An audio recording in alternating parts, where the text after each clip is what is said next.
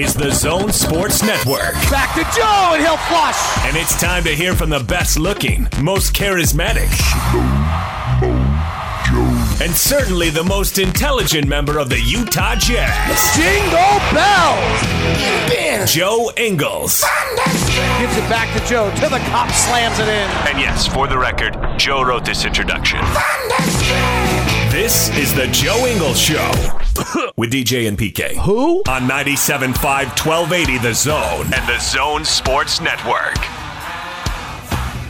Time to welcome in Joe Ingles. Joe, you are the man. Thank you for always taking care of me. I appreciate all of your hard work. You're welcome. I've always asked, have a good game, win the night before you come on. You're in a better mood. It's easier to joke around. It's not good to be joking around when you're coming off a loss and all that. So I know there were losses early in the week, and they pained a lot of Jazz fans, but you focused on my needs, and for that, I'm very grateful.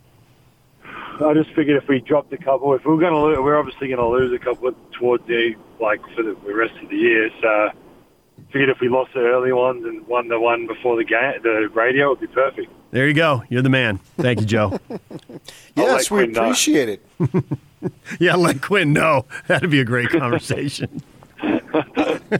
The thing that I love, Joe, 13 FGAs. What are you, Jordan Clarkson? Are you going to show up in gold shorts the next game?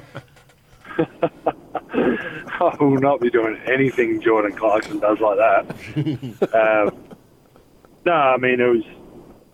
I got a I got a few good looks early that I missed every one of them, and then obviously got some more later on. And so, as always, if they're if they're there, I'm going to take them. I'm not going to take the bad ones, but I'll I'll take them. And obviously with obviously with JC out. Um, again, kind of same with Mike or when I've been out or Donovan or whoever it's been, there's a little bit more opportunity for, for guys to step up a little bit. So we all had to play um, a little bit kind of role and um, well, we got the win. So we've been over this a million times, and I know you hate it when we go over it a million and one, but I think when opposing coaches see the most, the guy who's leading the NBA in effective field goal percentage only take two or four shots, they're probably a little relieved. And I get that the guiding principle with your offense is the ball goes to the open man because the best shot is the uncontested shot. And really, the only time you guys get away from that, there are times that Donovan Mitchell or Jordan Clarkson will go one on one and will take a contested shot. But largely, that's the guiding thing. And so I get why there are games where you don't shoot a lot. But given how effective you are, I wonder how much thought is giving to creating options because teams are choosing not to leave you for long stretches of games sometimes. You know, they, they've made it a priority. Hey, we're not letting this guy get open. So, what about trying to do something to create open shots for you? I assume there have been those conversations uh, with either Quinn or assistants or a combination of all of them. How do they go? What's the thinking there? Yeah, I mean, it's it is a tough one because, I mean, you guys know me and I've said it a million times, like you said, like I'm not going to take bad shots. I'm not going to um, force shots um, just because I feel like I, I haven't had enough or I want to shoot more or whatever the reasoning could be.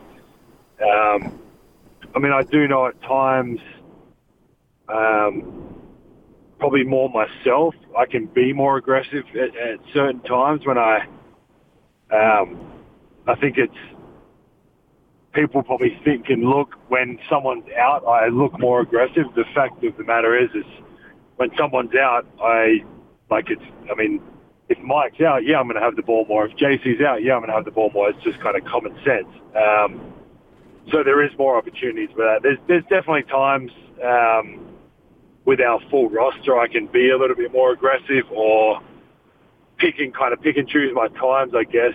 Um, but it's, I mean, it's tough too. I'm not going to. Rudy rebounds the ball, and Mike and I are standing kind of next to him. I'm like, I'm going to take off and let Mike carry the ball. He's our point guard. That's what we traded for him to do. Um, same with Donovan. Same with JC. There's a lot of guys in our team that can handle the ball, and um, I think, like I said, there's, there's definitely times I can probably be more aggressive. Um, if I rebound, like if I I mean, I've never been the best rebounder in the world. I usually kind of let the bigs kind of sort it out or, or whatever, be down there and when I see Rudy going for it, get out of the way so I don't get taken out. Um, but if I get the rebound, it's, it's obviously me starting the break, and then I can kind of be aggressive off that. So, um, yeah, I mean, I'd love to shoot 15 shots a game every game, but that's not the way um, our team's constructed. Obviously, we've got Donovan who's going to take majority of them. Bojan's going to get his. Mike's going to get his. JC's kind of going to get his. Those are our four guys that are pretty consistently going to get the looks, um, which I feel like I create a, a lot of those looks as well. So, um, yeah, I mean, it's a it's that kind of I guess a fine line of each game figuring it out. Um, like I said, when I can be aggressive and, and when it's time to, to move the ball and get someone else a shot. In the NBA, Joe, you got games coming at you fast and furious, particularly this season. I think it's uh, like 16 games in a 30 day stretch in the month of April. So you got to take them all for what they're worth. But I'm wondering, do you guys get a little more excited for any of these games? Like this Phoenix game seemed like it was a big game, and I, I guess it was, but the Suns are right back where they were uh, Wednesday as far as still being two and a half games back because you beat Portland and they lost to the Clippers. So can you get into anything maybe a little bit more exciting, or you just got to roll with it because you still got all these games to go? Yeah, I think uh, I think someone said last night we've got like 21 games in 37 days or something to finish the year or whatever. Yeah, give or take. Um, so, I mean, every game's exciting. It's what we do for a job. It's what we love to. It's why we why we do this job because we obviously really enjoy the, the competitive side of it and winning and um, and all that all that kind of comes with it. Playing in front of fans, all that stuff that's that's combined into one. Um, so I think every game's just as exciting, whether you're playing the, the last seed in the East or the, the top or, or whatever. So um, uh, I think you know, I mean, our, we've, we've got a smart group. Guys know, yeah, we realise we're, we're top. We realise Phoenix is exactly whatever game's behind. Uh, the Clippers, the, the Clippers and the Lakers are always going to are always going to be up there. Um, so yeah, I mean, it's you don't want to.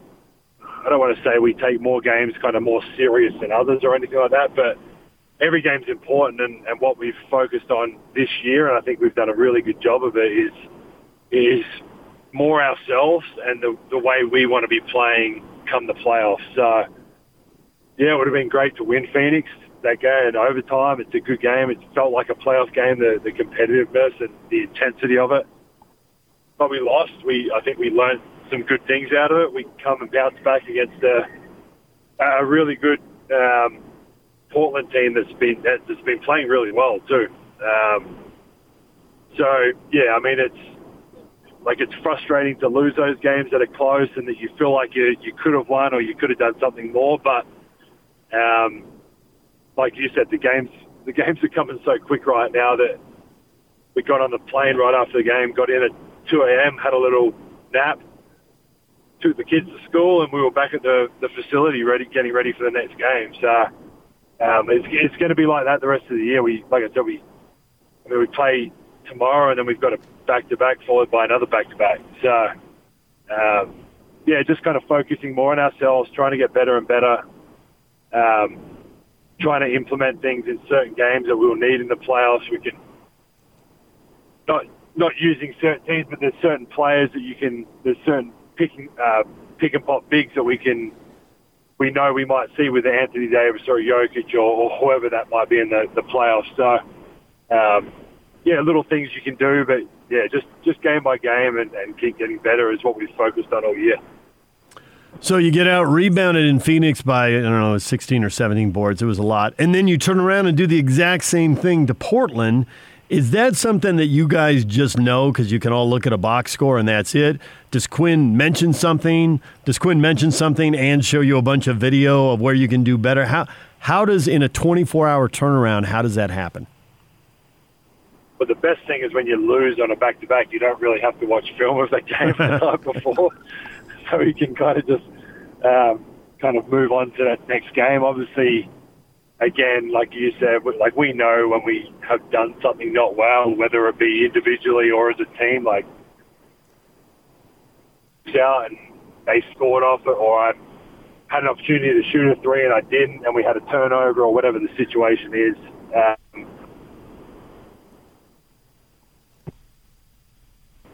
there was times we were like Rudy and Faye were contesting a lot more of Booker's and Chris Paul's mid range, which put us in rotations a little bit. And the guards were coming down and trying to hit Ayton, which if you're a second late, he's seven foot with a whatever seven six seven eight wingspan, so it's hard to to out jump someone like that um, when they're when they're in position. So um, it I guess it's one of those ones where it didn't really need to be said. I think we, we knew what we we didn't do. Um, and I guess the matter of fact is too is like when we when we do rebound and when our guards rebound, we're we're a really good team because we can get out and run, and that's what we do best. We we run. We got guards that can run. We got bigs that can run. We shoot threes. Misses if we miss it, um, and it's where we kind of thrive as a team. So um, yeah, it didn't. It didn't. I mean, it was still obviously brought up, but it wasn't something that we needed to be screamed at over. I think, uh, like I said, as a smart veteran group, I think it's it's it's very easy to know when we're we're not doing something that we know we should be. How much sleep then did you get before the Portland game? Uh, a few hours, a couple of hours. um, we got in at two or three. I think it was about three, like two thirty-three. Got up at seven. Took uh, both my kids to school and let Renee hang out with Jack. And um, Jack had an appointment yesterday at the pediatrician, so she did that with him. And then I think I had about a forty-five to an hour nap in the afternoon. Out, um, so like I don't know, five or six hours or something. So it was all good. It become mental at that point to just power through it. Oh, I mean, I'm not complaining one bit about sleep when Renee's up all night with Jack or the twins, and I usually she's uh, very, very amazing at letting me. Like tonight, we'll I'll obviously have a very early night tonight. Um, we both will have a very early night, but um, she does much, much more of the heavy, heavy lifting overnight and stuff with the kids. So when there's an opportunity for me to get up and um, take one of the kids or both the kids to school, um, I, I try to do it to, to help her out. So um, I can't say that I have the tough job with the, the family side of things because she uh, she definitely definitely carries the load with that. So um, if it's a a night of less sleep, then I'm not going to I'm not going to complain one bit. So I have seen a lot of teams over the years playing back to backs. You get to late in the third quarter, and that's when the fatigue really hits. That's when they're a step slow, and that's when they get beat. And I've seen it happen to Jazz teams, not just your generation, but other generations of Jazz teams on the road. And I've seen it happen to a ton of teams coming in here and playing at elevation. So it was especially surprising to me to see you guys blow the game open in the third quarter. 40 to 19 it was so impressive and i really didn't expect it at all. It caught me completely off guard. What do you attribute that to? Because it really does seem like an outlier in the nba to be on a back-to-back after an overtime against a quality opponent and you blow the next opponent out in the third quarter the coach said at halftime that he really wanted to impress DJ and PK uh, for the uh-huh. radio. Yeah, that's good. Good. So I thought I was getting in Quinn's. I thought I was getting in Quinn's head with some of my post game questions, so I can see why that would happen. He said, uh, "We really want to make them proud, so let's go on a little run here." And um, it was actually funny you said that because after the game, I said to uh, I can't remember who I was talking. to. I was talking to someone after the game, and I was like, I remember looking up at the third. Obviously, it was close at half time. I think it was one point or one or two points, whatever. And I looked up in the third quarter at some point. I don't know what the timing of it was. And I was like, oh man, we're like, we're only up a couple of points. Like it feels like we're playing like reasonably well at the start of the quarter. And then I, we went up and down or whatever for a few possessions and I looked back up and we are up like 22 and I was like, what the hell just happened? like, I don't even remember. I didn't. I haven't watched the game or anything either, so I don't really know what happened. But obviously, we were getting stops and we were scoring um, is the obvious thing. But um, yeah, I mean, it was. I mean, we. I don't think we shot incredibly well in the first half, but we were obviously playing well. We, we was like I said, it was a close game. Um, we, we did talk about at halftime, just coming out kind of ready, and we knew that they would kind of probably want to make a push as well. It's what you were saying, but vice versa of that. Like they know we're on a back to back. They know we got in late. Um, all those things. So even more of a reason to them to, to, to push the ball and get stops and, and try and, um, I guess, fatigue us a little bit more. But, um, yeah, I think we did a, a really good job of executing and um, just kind of doing what we wanted to do to to, uh, to obviously get that lead. I didn't didn't realise it was forty to nineteen, but we'll uh, we'll take it. So when you get teed up, does that mean you got to be quiet the rest of the game? Everyone kept saying, like, leave him alone, leave him alone. You've already, like, now you've already got one. I was like, I'm not leaving him alone because they obviously missed that, and it really annoyed me at that time. Um, the, the, the best part is that I said to the one, uh, I'm not sure his name, the one that I thought he missed when I laid it up, um, and he, and I think it was Enes in at the time. Enes fouled me, um, and I was like, I can't wait till you watch it at halftime, and you have to come back and tell me like that you were wrong. and uh, he was like, kind of smiling, like. To me, it looked like he was like, "Well, I wasn't wrong, so it doesn't matter." And then he came out at halftime and was like, "Yeah, my bad. I completely missed that. He hit you on the whole arm." And I was like, that's why I had the reaction I had. Like, I'm not just going to react for no reason. I knew I got fouled, and that's why, like, I don't know, I shouldn't have, I still shouldn't have let it affect me like it did because it cost me 2500 bucks or whatever it costs for a technical foul these days, but I was frustrated. So I'd missed all my shots before that. I was like, I'm about to get a nice easy layup on Enes, and then he fouled me, and cost me twenty five hundred. Good times. yeah, I was pissed at home, Joe. I, I don't know. I'm not getting into this. I'm not taking another fine. i will take my twenty five hundred and move on.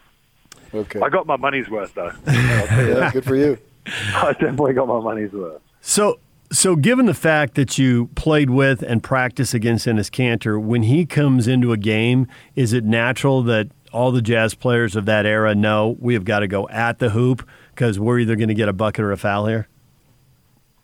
Are you trying to say that he's not a good defender? He's not a good defender. I don't need to say it. Most people already know that he's an he can score and rebound. If he were a good defender, he'd be an all star. You know, I mean, he's stay, he's good or he wouldn't be in the league. But you know where you know the fatal flaw lies. No, yeah, I mean, I think um, with, with, both their bigs, not saying that either of them are bad or good or whatever, but they both are back in the paint, very far back in the paint.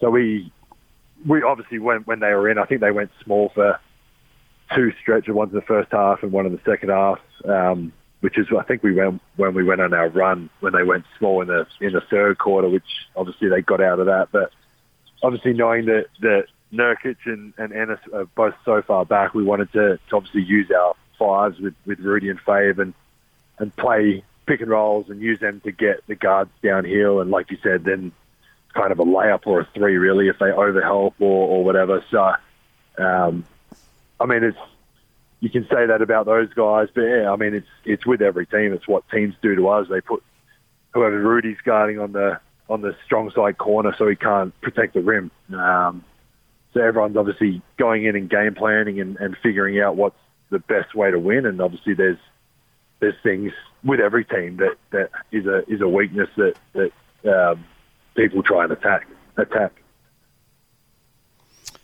Give us an update on the month of April with the autism auction that you got going on. Um, amazing. Well, a lot better than I thought. Um, I had a number in my mind that was probably just a rough idea because, again, you, I mean, you never exactly know how these things are going to go, and I was very obviously well aware of the pandemic and what we've been going through. So I understand financially as well that that people that maybe would have bid um, couldn't at this time. Um, so it's always a tough from our point of view, we want to do the right thing by trying to raise money to help these families and kids that need it. But um, also, obviously, like I said, very well aware of the, the pandemic and, and people that are, are struggling still um, with, with losing jobs or whatever it is. So um, it's going, the number I had in my head, we've doubled and nearly tripled. Um, so I don't want to I don't want to jinx it too too much yet, but we've had two massive massive donations from people in um, around well in Utah actually both in Utah um, that isn't a part of the the auction items. They just donated money itself, uh, which was unbelievable. Which one of them will be announced tomorrow, today or tomorrow. Um, the auction item I'm about to, when you guys leave me alone, I'm going to post the auction item for today, which is maybe the best one we're going to have. It's top three for sure, but you uh, it's not really an Australian um, item that people would want, but it is definitely an American fan favorite superstar. It's a it's pretty cool. When I when I heard we could get one of these, um, even I got kind of excited. So jump on the website charitybuzz.com um, and you can, I think, search Ingles or Ingles Auction. Um, but I'm about to post it any minute now when I get off with you guys and um, pretty cool one today. So it's, yeah, it's going, like I said, way better than I kind of ever anticipated and um, very thankful for the, the people that have bidded on the stuff. Um, I got a couple guys on, on Twitter that were talking a little junk to, to bid because they were talking a bit of smack about Gordon Hayward and said he would buy it just to, to donate it back or something like that. And I was like, well, make sure you bid then. And he and he went on to bid. So anyone and everyone that's uh, that's bidded, thank you. Um, everyone who's won, or well, coming up, the uh, every item's on there for 12 days. So the first ones are kind of coming to the end now. Um, but yeah, unbelievable. Um, we've still got a long way to go. Well, Joe, as always, you, you, guys need a bid on today. You guys should bid on today's item. You guys would like it. All right, I'll take a look at it during oh, the break. checking it out. Yeah, we'll check it out during the break. If you get it posted right Twitter away in ten minutes. Okay, we'll okay. do it. Awesome. All right, guys. All right. Well, we appreciate your work with autism. We appreciate you uh, telling Quinn that you have to win the night before you come on the air with us. Uh, we just appreciate you all the way around. awesome. Thanks, guys. Okay. Joe Ingles right here on 97.5 and 1280 The Zone. When we come back, a Masters update with Brian Taylor from Real Golf Radio. And PK and I will keep an eye on the thing on the website, Charity Buzz, and uh, see what Joe posts and let you know if he uh, gets, uh, gets posted here in the next few minutes. Masters update next. Stay with us.